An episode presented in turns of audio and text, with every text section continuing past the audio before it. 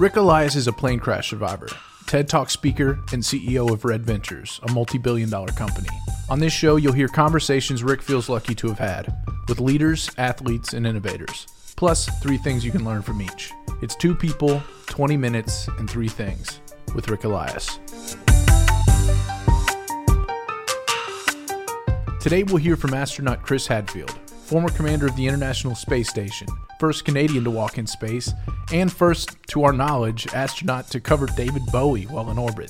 Chris and Ric talk about leadership under insanely stressful situations, machines taking over the world, and humans living on the moon.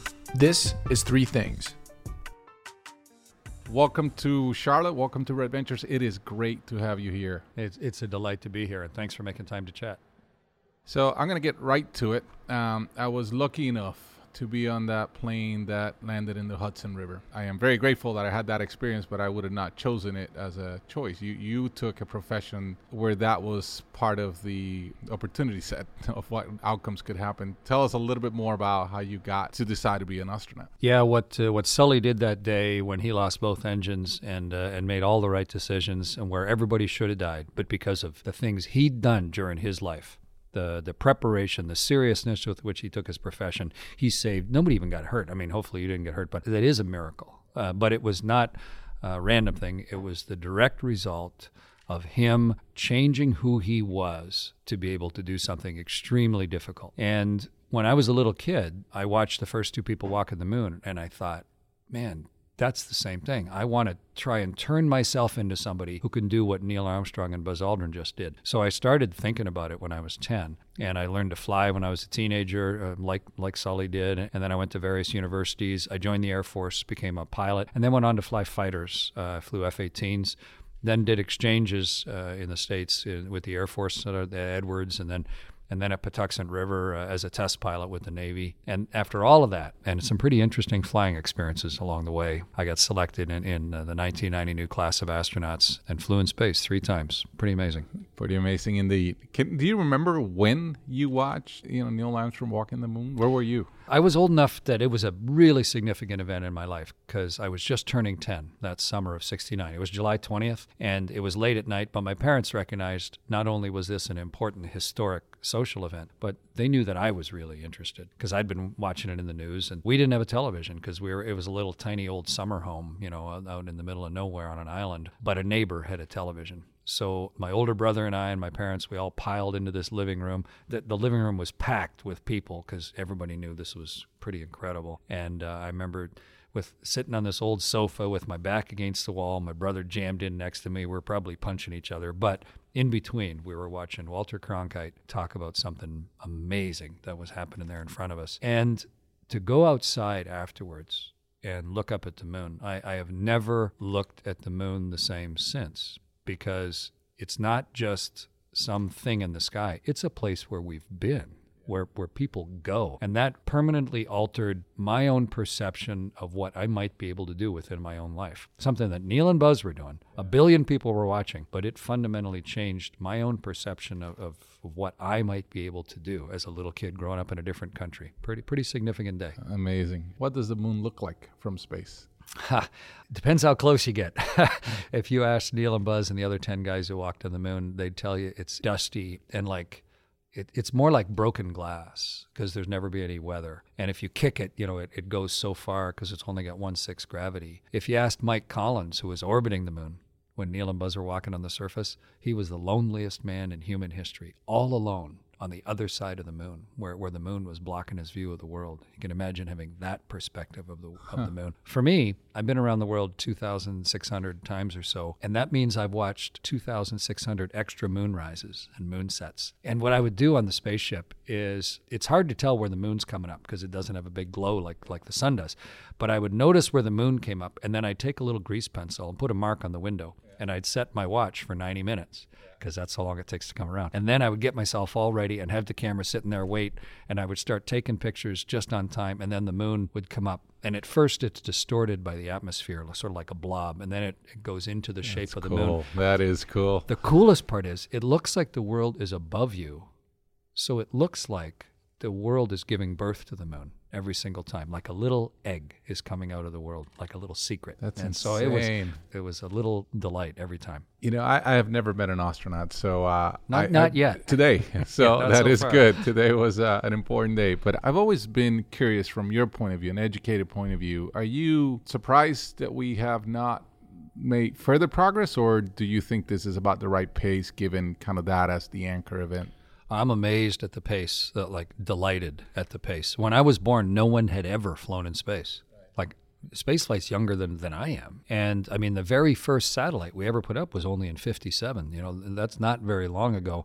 We've done everything we've done in space. The stuff we just take for granted, you know, weather forecasting and GPS and telecommunications and understanding the Earth and the universe around us, the Hubble telescope, all of that stuff has all happened basically uh, since I was born. I mean, it, it's new. And the rockets we're working on right now, the improvement in technology is such that it's it's like ramping up now. It's accelerating. There's a there's a new telescope going up in the next couple of years, Uh, right? there's That- there's a huge one, the James Webb. Yeah, the, the Hubble's getting old. You know, we launched it a long time ago. You know, and it's it's uh, it's reaching the end of its life, but it's still hanging in there. It's got some limitations. Obviously, it, it's got old computer technology, and and and some of its gyros are failing. The new one's uh, named after a great research uh, scientist called James Webb. It's the James Webb Telescope. But we're taking a big chance with the James Webb because we're not going to keep it close to the Earth. Oh wow, The trouble with the Hubble is the world's in the way. So we're putting James Webb way out in space so that the world's never in the way. Trouble with that is we can never go fix it.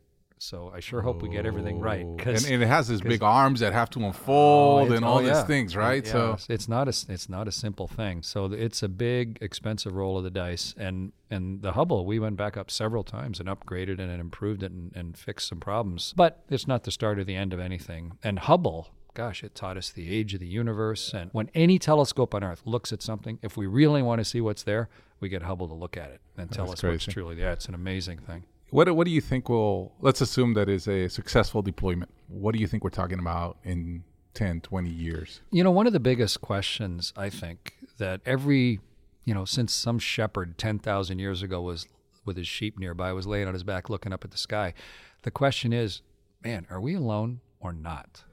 Uh, you know, and we don't know the answer to the question. We imagine UFOs and stuff all the time, and our science fiction movies they talk about aliens, but the only life we've ever found is from Earth so far. We're looking across the solar system, but what a huge telescope allows us to do is see planets around other stars with more and more clarity and really get an understanding of of the rest of everything else. We've lived in our the end of this tiny little alley for our entire existence and we think that's the universe and the bigger our telescopes are the more we start to understand the real perspective and just how small we are. And maybe someday we'll even figure out how to travel not just to the moon, but Mars and out to the end of the solar system. And if we can figure out how to harness gravity, maybe someday even further than that. But it all starts first with just being able to see and imagine. And that's what our telescopes do for us. You know, you got to believe that if there is such thing as life as we know it somewhere in space, they're probably looking too. Yeah,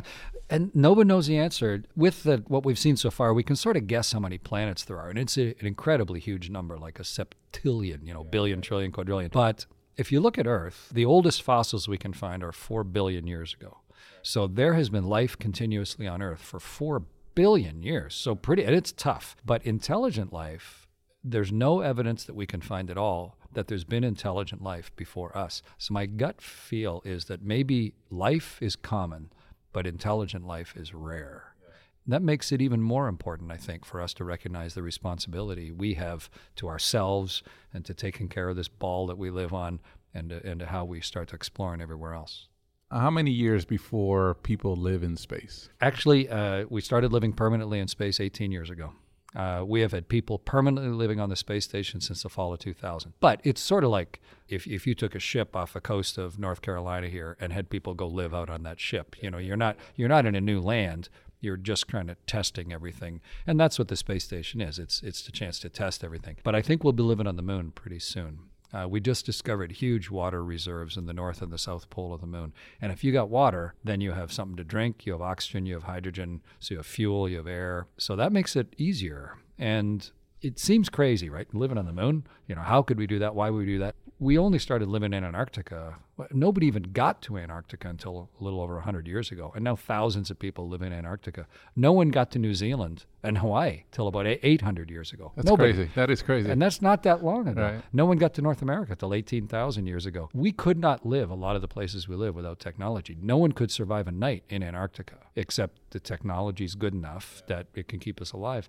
So the real question about living on the moon is just when will the technology get good enough and the costs get down low enough that it becomes practical and just part of normal life. And with the rocket technology and miniaturization and digitization, it's becoming way more possible, not just to explore like the 12 guys have walked on the moon, but to actually start living there. And I think you and I will both be alive a long time watching people live on the moon. I think that's coming pretty soon. What's left to do for you personally in space? You know, the, the pace of invention is accelerating.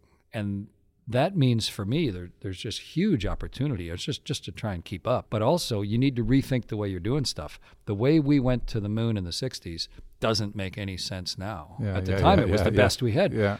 but now i mean i'm working with a team of folks that i'm pretty sure we can put something on the surface of the moon for about 6 million bucks. And I mean, that's a lot of money for most folks, but you know, you can buy a car that costs 6 million bucks, you know? So if we can get access to the moon for that low a cost, then it opens up the moon just to be a regular part of human commerce and human experience. When, when Canada was first looked at a few hundred years ago, the people in Europe described it as a few acres of snow and rock because that's what it looked like. Right, For- and right. sort of like how we look at the moon right now a few acres of dust. But who knows what's on the moon and what that's going to mean for us as a collective moon Earth system. And when the transportation cost gets down low enough as it is now, that's a lot of what I'm working on is is what should we be doing with the technology as it's ripping along in order to uh, make the most of it for humanity. I, I run a technology incubator up in Toronto that is purely looking at space technologies. It's it's right on the early time of that, but I think it's the important time to start really looking forwards.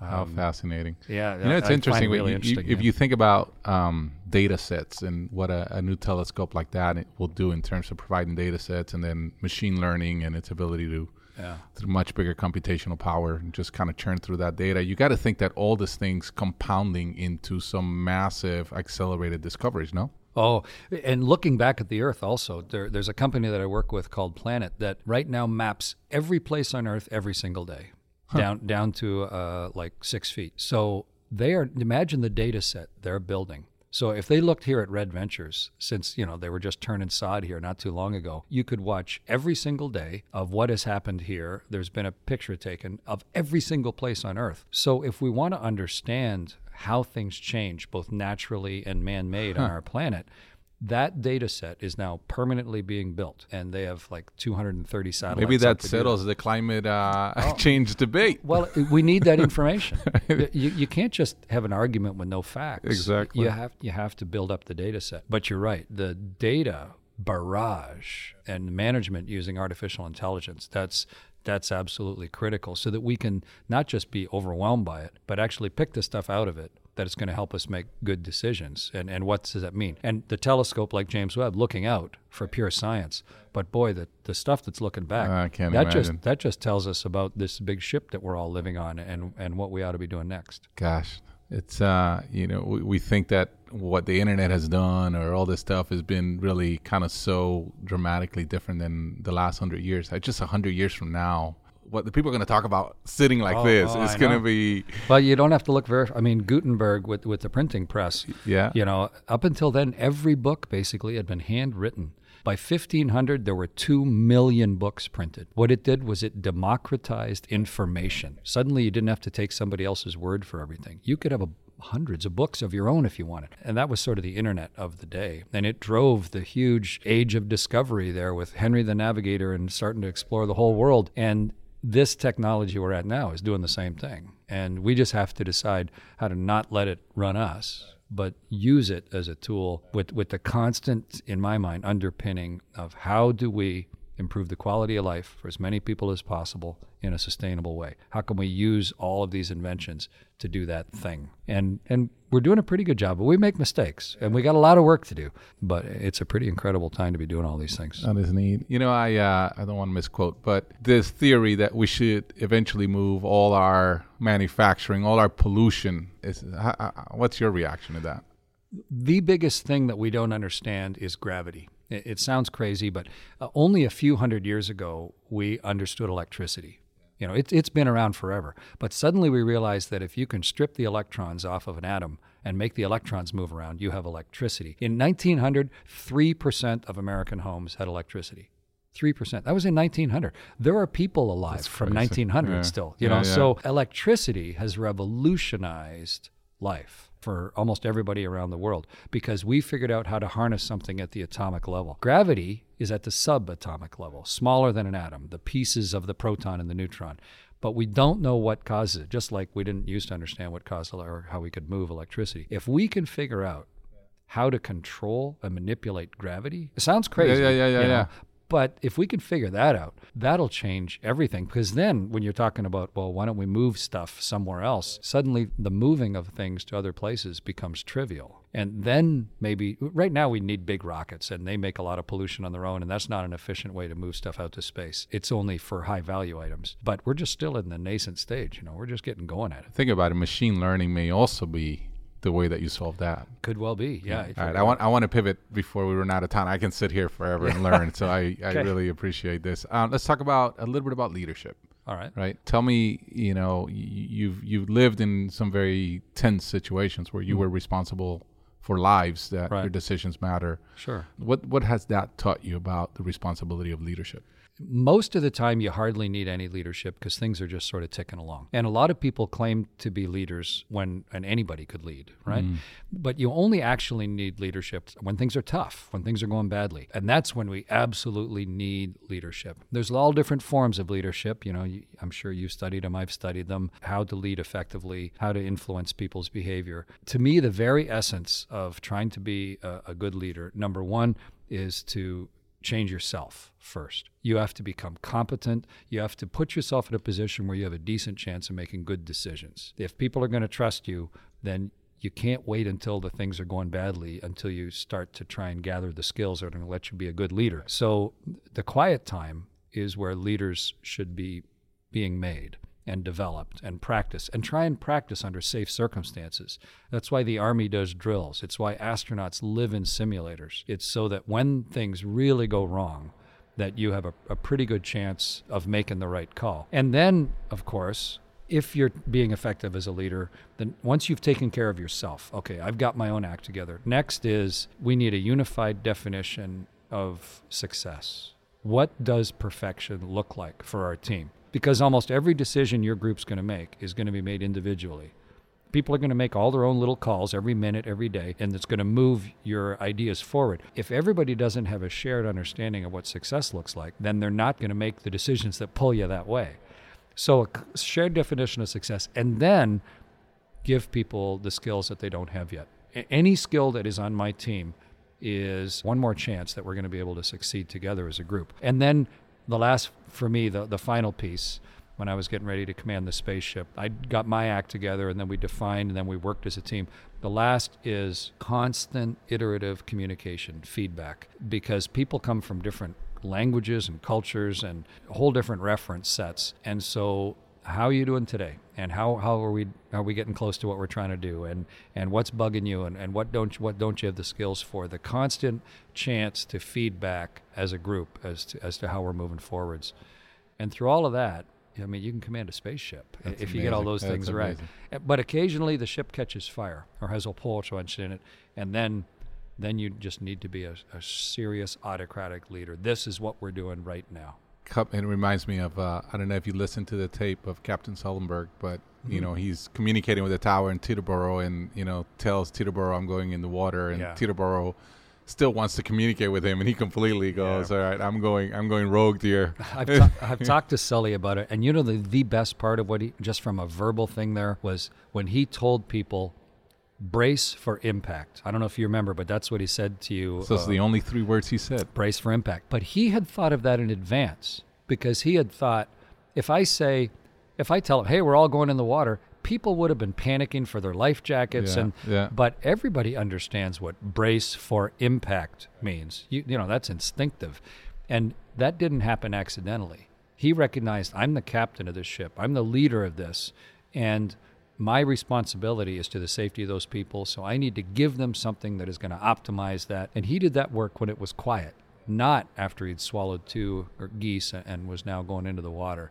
And I have huge respect for, for the you know, I- seriousness with which he prepared. I uh, I got a chance to talk to him. Oh, great. That afternoon or late afternoon, as we were all standing around, and here he is, completely still dressed in uniform, right? And I, I go as a as a humble human being to just thank him Yeah. for being prepared and for doing what he did. And you know what he said to me, and it's something now that I repeat a lot when people thank me for things. He said, "I was just doing my job." Just doing his job. Right? And, and, and that's how I think every leader should look at it. Yeah. Listen, I, I could stay here for hours. This has been a, a, a truly uh, remarkable privilege. So thank you. Thank you for your time. Really nice to talk to you. Thanks. Thanks again, Colonel Chris Hadfield. So here are the three things I learned today. Number one, while progress since we landed on the moon 50 years ago may seem slow, we're actually in the precipice of some remarkable things, like the ability to harness gravity and actually being able to live on the moon. That is amazing. Number two, for all the fears around computers taking over the world, it will be computational power and machine learning that will provide the missing piece for space exploration, opening new opportunities for the human race. I can't wait to see where that takes us. And number three, and what will stick with me the most, is what we learned from Neil Armstrong and my personal hero, Captain Sullenberger, around leadership. True leadership is about preparing for the inevitable time when things will go wrong. Next time on Three Things, NFL superstar Larry Fitzgerald. Thanks for listening.